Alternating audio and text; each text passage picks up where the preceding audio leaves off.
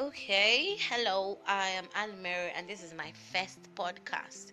Well, I would like to talk about why men think that women who are up there in their career or successful are a threat to their existence or are a threat to their um, gender. Well, I've had experiences where a female trying to get to that point of success, get to a point where she'll be recognized or see a man as an equal in career. Men mistake this to be that the woman might not be submissive in marriage. So, is there really no differentiation between a woman that is up there in her career and a woman in marriage? I, for one, think that in marriage, humility is not to be argued with. Humility is what a woman should give to her husband. Just like the bible said the church the um, god loves the church just like the man loves his wife and a woman should be humble to the husband. It is not a question to be argued.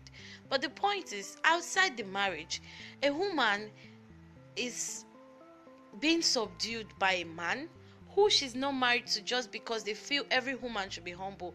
I think we should bear it in mind that the Bible did not say a woman should be submissive to a man at all times. The Bible said a man woman should be submissive to a man she's married to.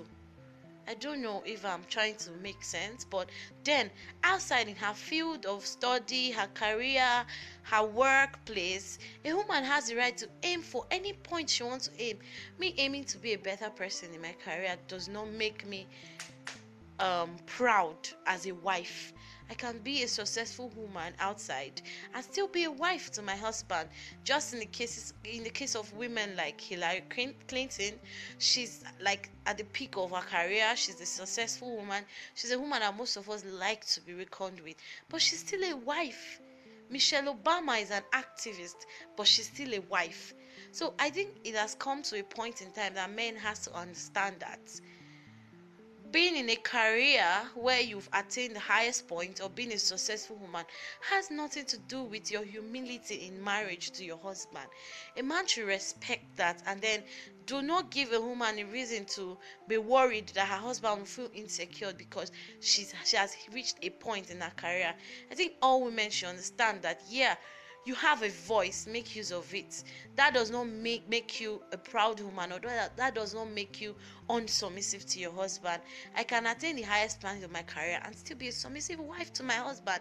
We should understand the difference between these two things and i think a marriage and the world would be a better place.